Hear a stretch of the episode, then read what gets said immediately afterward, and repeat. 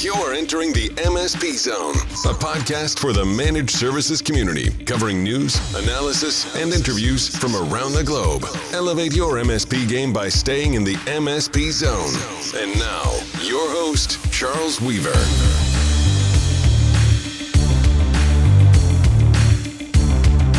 Hey everyone, welcome to another program of the MSP Zone. Today we're talking about patching. No, not patching a quilt. Uh, we're talking about good old fashioned IT patching. And today's going to be part um, best practices for those of you who may be uh, new to the managed services profession. You're maybe just a few years, maybe a few months into it, and you're wanting to figure out what uh, things you should be doing, what things are expected of you as a managed service provider. Well, patching is one of those things. And if you are a veteran, uh, stay tuned, keep listening, because we're going to be talking about some of the more cutting edge or, or, or why patching is still important today, just as it was 20 years ago when when some of you uh, may have been out there practicing managed services as a younger MSP. Um, and here we have a uh, another special guest uh, to break things down for us and to make the complex uh, easy or easier to understand. Uh, we're joined uh, by Shane Cooper from Webroot, uh, an OpenText company. Shane, welcome to the MSP Zone. Thanks, Charles. I appreciate appreciate the time. Looking forward to the chat. Yeah, yeah. So am I. So I look. I I, I know this could take us into any number of areas, but I, I want to start off with an easy one. Well, two easy questions. First of all, um, why don't you just explain a little bit about what you guys at Webroot are, up to these days and just an overview for those people out there in the audience who may not be familiar with Webroot? Sure, perfect. No worries. Yeah, so Webroot is, um, you know, it's a security agent. Uh, it's a platform. And when I when I say security agent, I try to stay away from terms like antivirus and malware. The reality is those those are older terms, and while yeah, we we stop and block a lot of those things that still creep on machines. The reality is the bad guys have moved on to a lot of traditional methodology. So Webroot has what we call you know a more modern uh, you know uh, focus on how we look at endpoints and how we ensure that bad guys don't get on them. Um, there's another term that kind of gets floated around. I, I kind of shy away from it as well, but unfortunately, it's out there. It's called next gen, um, and I like to like to say Webroot's been next gen way before next gen was even cool. You know, we we started our current uh, technology direction uh, well over 15 years ago. So you know, we've been doing things like looking at zero day stuff, looking at um, new binaries get built, looking at behavior analytics versus heuristics. While we still have traditional ways to determine, you know, if something on a machine is bad or, or nefarious or attempting to do something bad. We certainly have a lot more modern, more use, you know, current uh, techniques to see how the bad guys and stop the bad guys. So the reality is, what we think of at Webroot is we're here to stop the bad guys from getting on machines. Uh, we are an endpoint protection product. Uh, we're a full spectrum security product. We don't just look at AV or malware, antivirus and malware. We look at a whole host of things on a machine to ensure that again the bad guys haven't compromised it, haven't got on there and done you know something either damaging or you know trying to take advantage of of the endpoint. So that's really I guess the heart and soul of what Webroot's all about. Obviously, we have a lot of technology wrapped around all that. That certainly to unpack that information, what I just said certainly expands into lots of other areas. Um, but you know that's kind of the heart and soul of what Webroot's all about. Some of the newer things we're doing are We've just released some new shields. Um, we call it uh, Evasion Shield. It's really focused on what we call living off the land. The bad guys are coming back around to looking at scripting, looking at how I can take advantage of what is already on a machine where I don't have to drop new technology or drop software on a machine. I want to take advantage of what's already existing and, and basically exploit the capabilities there. And then, and then forthcoming is what we call foreign code shield. So we're always evolving, always adding new shields, we call them new ways, because we're looking at, you know, big data that we get from a lot of our existing customers. And we realize what the bad guys are trying to do. And we look at the new techniques, the new ways, and then we try to address them, fill those gaps, and focus on, you know, ensuring a safe environment for our customers. Well, uh, I, I, am uh, no doubt the bad guys are keeping you guys very busy these days, and uh, appreciate everything you guys do over there at Webroot. Uh, I'll start off with an easy question, Shane. So, uh, maybe maybe not easy, but why do we patch? Why why is patching still relevant today? You know that is a the the the, the core question that comes up all the time, and I get asked this all the time, and it's a great question. It's a perfect question, and it's and it's both complex and easy. Uh, the easy answer is the the bad guys take advantage of exploits, and exploits are literally just gaps in code, gaps in you know a particular system's operating system, maybe subcomponents that were overlooked or uh, some piece of information or the way code is being handled on a machine. You know, it, it might have looked really good from a performance perspective, and the original you know team that put it all together uh, did the best they could. You know, they were looking at performance or looking at some other metric to try and make the device work really well, and realized, oh, and or didn't realize, oh, we left something, uh, you know, open, we left it available, or the bad guys discovered some, you know, cool little trick to kind of sneak in there and and act like you know a good piece of software, but in fact, you know, do bad things. Um, and so the, the the vendors all try to close those gaps. You know, there's no such thing as 100% perfection in software. It just it's it's an impossibility. We we try to achieve it. You know, Webroot tries to achieve it, but unfortunately, just the complexity of coding, you know, can leave vulnerabilities of what we call exploits. So the bad guys continually take advantage of those. You know, the crypto lockers and the lockies and the Sodinokibis and all those you know more modern things have all been available because of exploit kits and that's really what the bad guys do is they they build these exploit kits uh, they get them out on the dark web they get them in however they exchange their their information and those exploit kits are what then the bad guys take advantage of and then they look for devices where those exploits are present um, and also drive-by uh, situations. That's a biggie with uh, websites and and web servers and and or you know just general internet servers, where if they can find some kind of exploit, put something in there where a user unknowingly you know stops by a website, everything looks fine, they got the information they wanted, but underneath the hood, some kind of drive-by piece came in through the browser, landed on the machine, and started trying to do things. And these things happen because of unpatched systems or um, software that has a leak or a hole or whatever terminology you want to use.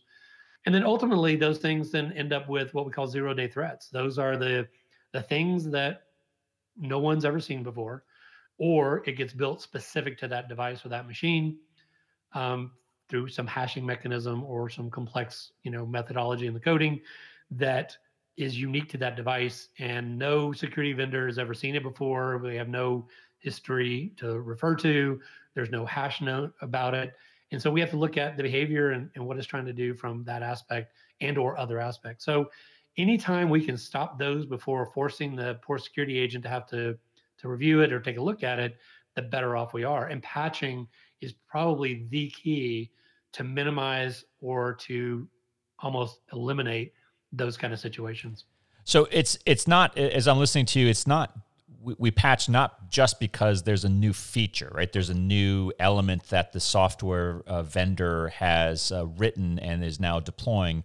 Your your approach seems like it's it's it could be that, but it's also there are just exploits and, and always uh, swarms of enemies trying to circumvent what is out there already. So it's it's almost two two different rationales for patching if i'm if i'm understanding you right absolutely you're absolutely right those are you know the the the good reason we want to patch is for what you just said features and new new functionality uh, performance gains all the all the good things. Those are the good reasons to patch.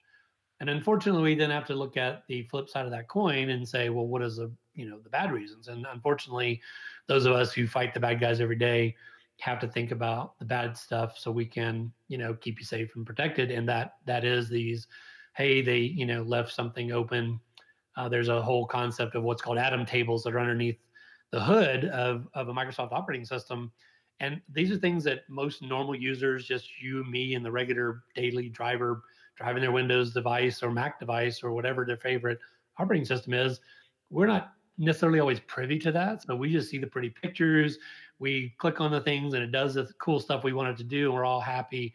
But under the hood sometimes those things are doing really fast cool things. But unfortunately some kind of opening uh, is is exposed and the bad guys try to take advantage of it and we've we've heard about it in the news where you know, there's there's things that sneak in, and that's where these these things come from is is some kind of hole or some kind of gap in the code. And so we unfortunately have to look at we have to take the good with the bad. Yeah.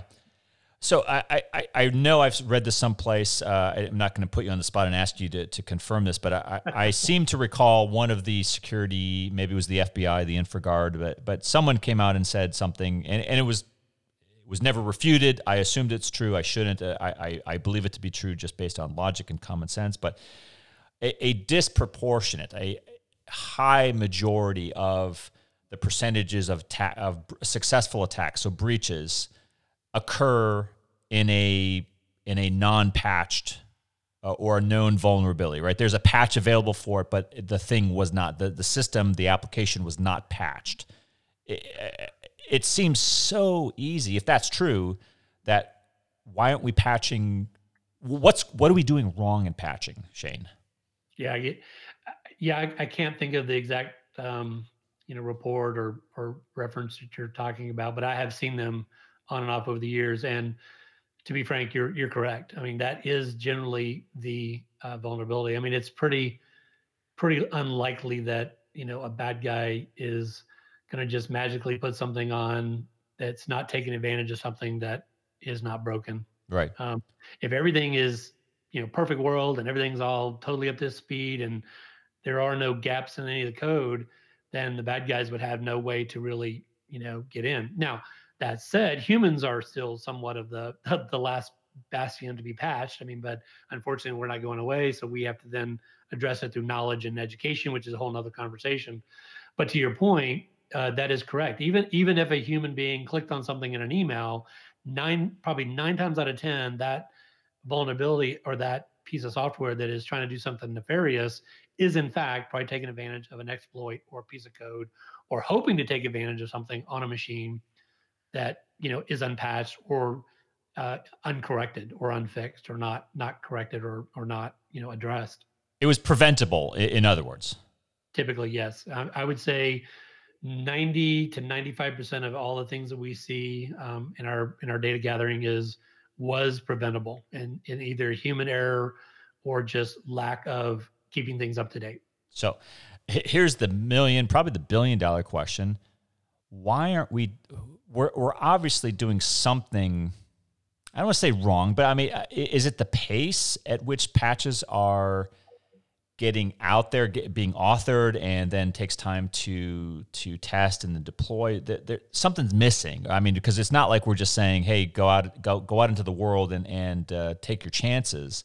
Um, yeah you hit the nail on the head. I mean the, the the challenge is the sheer volume and the time and effort to um, to test ahead of time because well we can sit here cavalierly and say hey patch everything keep everything up to date just click that update button instantaneously um, maybe on your little home pc or your computer that the kids are using that isn't you know some line of business situation that's fine.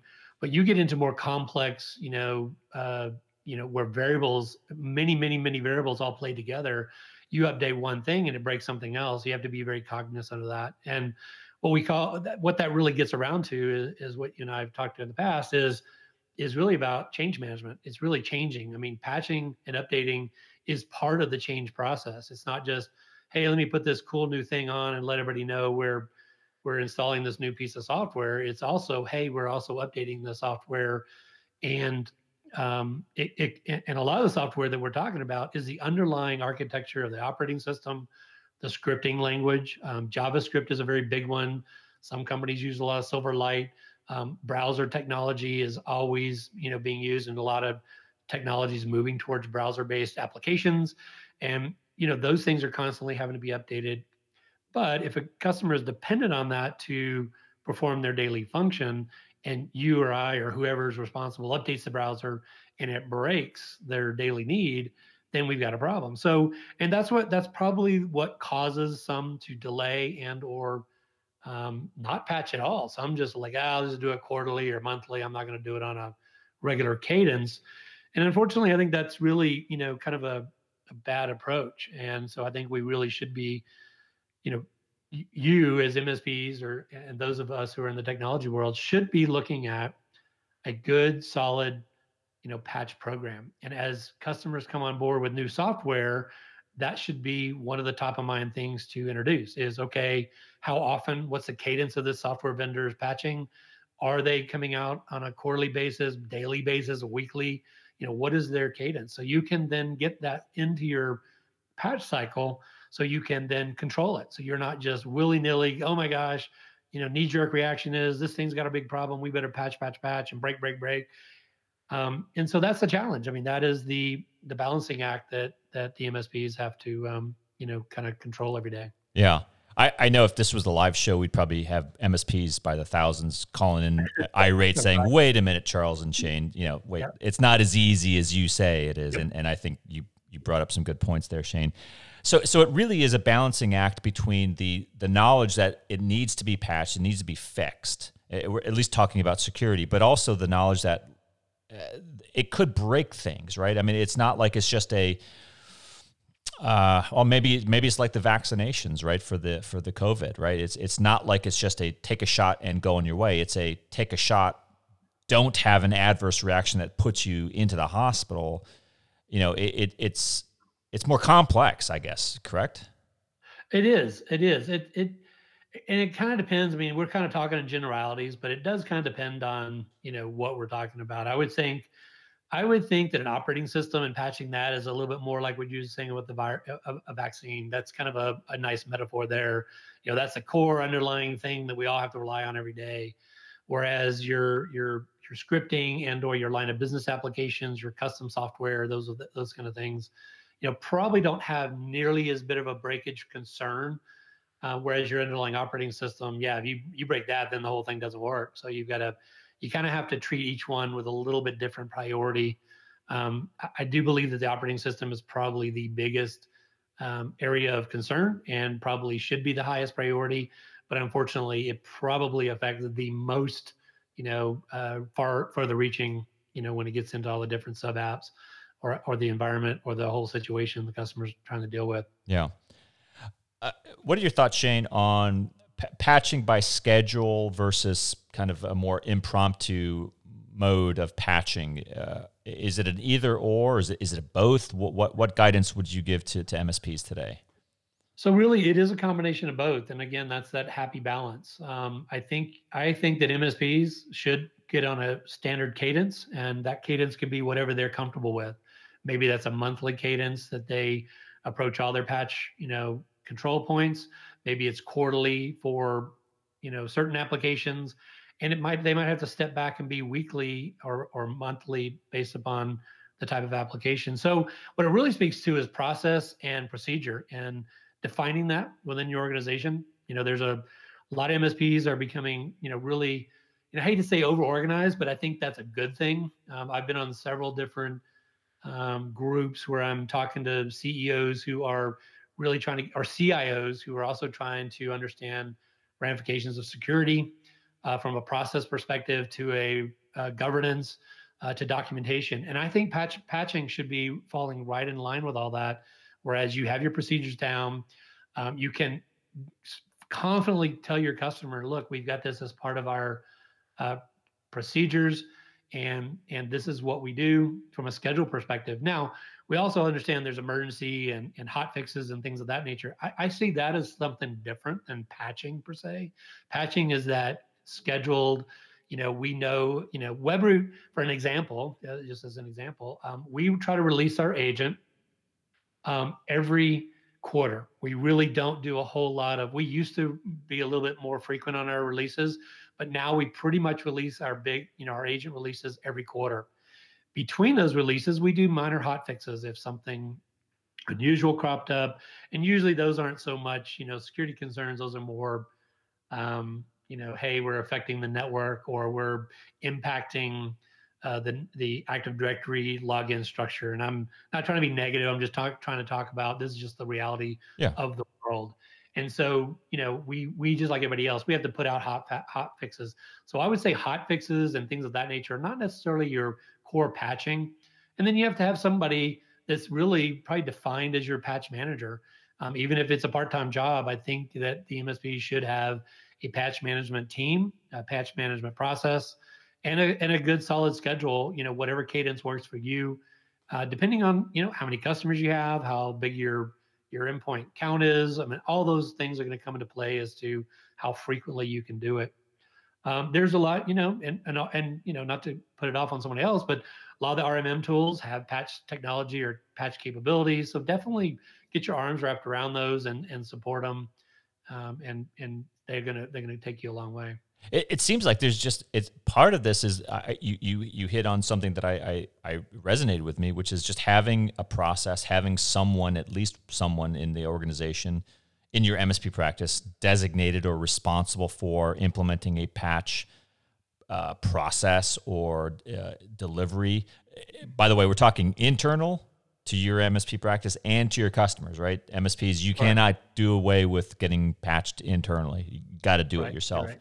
Yep. Um, got to drink your own champagne first and, and make sure your customers are safe exactly. after that. Uh, so Shane, I, I, you, you talked about. I'm just listening to and thinking about the complexity of the number of objects that need to be patched or can be patched, it, it, it, seems like we we need to start with a good inventory, like a good onboarding process and a and a and a device management or object management um, regimen to understand what is on the network, what is being managed, what is what, is interacting with data or with other sensitive areas of access, and then having that that person or that program deploy the patches. I mean that that really is a, a, a monumental job. It is, but you know, fortunately, and again, I know we're kind of moving away from Webroot technology. I mean, that's fine. I'm, I'm, you know, my background is when I was um, responsible for this at my respective previous companies. Um, believe it, believe it or not, I didn't, I didn't start with Webroot as my beginning you know in my career. So uh, back in the day, I, I'm a former admin. I'm a former uh, system administrator for both uh, enterprise companies and and MSPs. So I've lived the life of an MSP and the technician and the support teams for that. So that said, the reality is we have to rely on the technologies that are out there and available to us. And I'll keep referring back to the RMM, the remote management and monitoring tools. They are designed to help minimize the overall complexity. Um, I would you know, definitely, and I'm sure we're talking to those from a seasoned all the way to the newer, younger MSPs.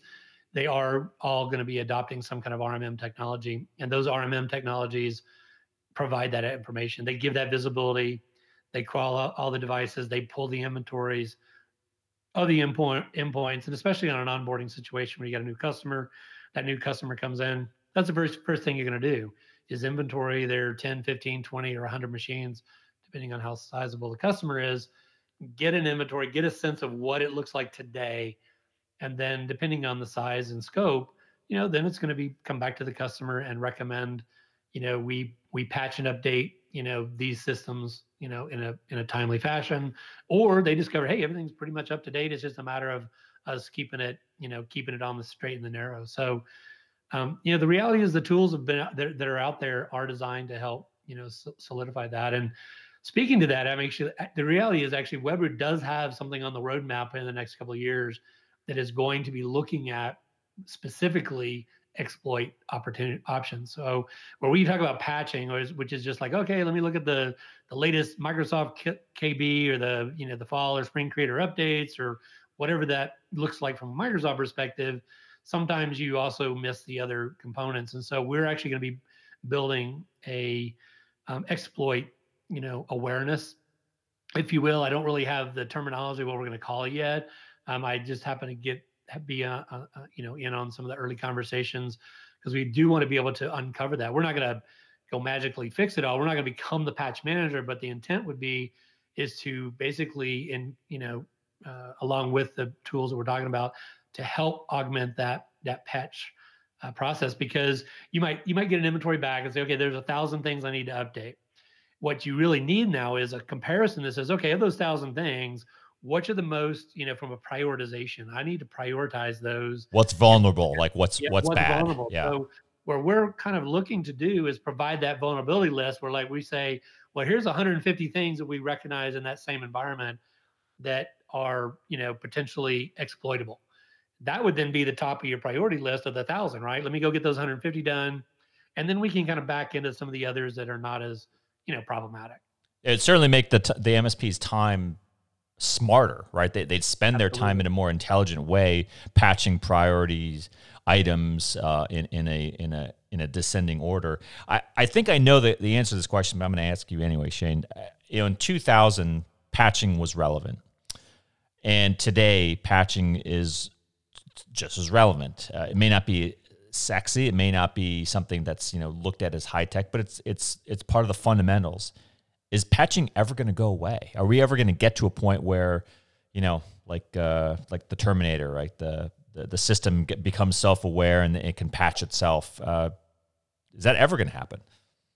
You know, I, I don't think so. Uh, I mean, I mean, I'm going to take a hard line and say no. I, I think the reality is, I, had a, a, a, senior boss or senior director at one point kind of tell me something once, and he was in over development. He goes, "Look, at the end of the day, human beings are still responsible for creating all the tools we might use artificial intelligence or machine learning to help us augment that. Now, you know, as, as soon as I say that tomorrow, uh, Skynet will take Skynet over goes and, and changes all that. But, uh, but I mean, I you know, Webroot takes advantage of artificial intelligence and machine learning, and I can tell you, they're not they haven't taken over us. We still need humans, and and unfortunately, we are you know we're fallible. Um, total sidebar here is that I'm building a brand new house, and it's actually the third house I've built. And one, two houses ago, I sat with the supervisor, and he says, "Look, don't forget, we're we don't build a perfect house. It's a beautiful house when we're done, but human beings still come in here with hammers and nails and build a house. We don't have magic robots, and we don't see that happening. So I think the same applies with software development. Human beings still sit down and write thousands of lines of code, click and connect the dots."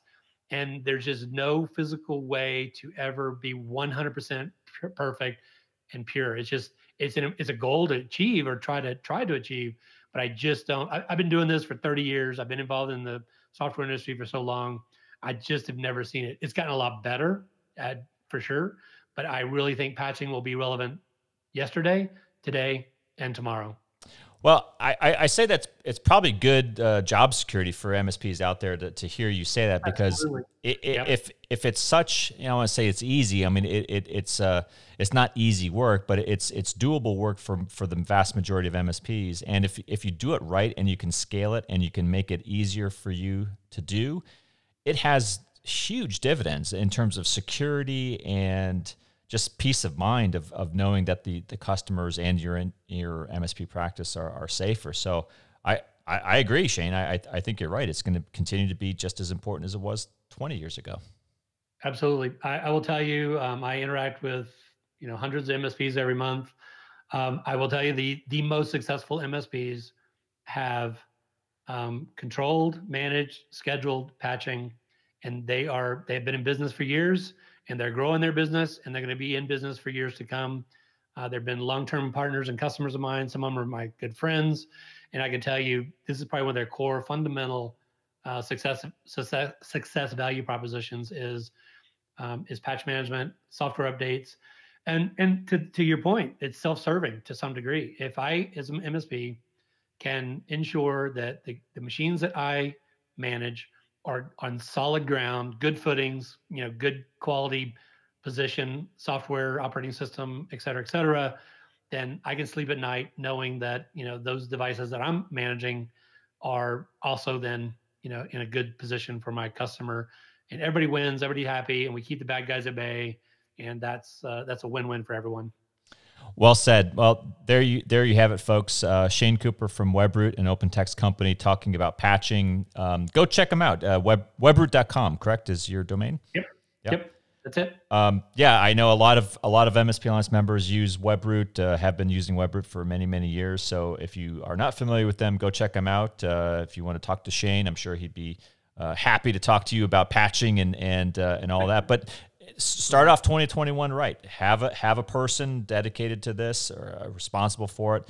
Develop a plan, implement it, stay true to it, and you'll do yourself and your customers a big favor. Shane, thank you very much for coming on to the MSP Zone. No worries. Thanks, Charles. Appreciate you having me on. This is Charles Weaver with MSP Zone. Until next time. Thanks for listening. If you enjoyed today's episode, please give us a like. Make sure you are subscribed to the podcast so you will get notified when future episodes are released. We will see you next time in the MSP Zone.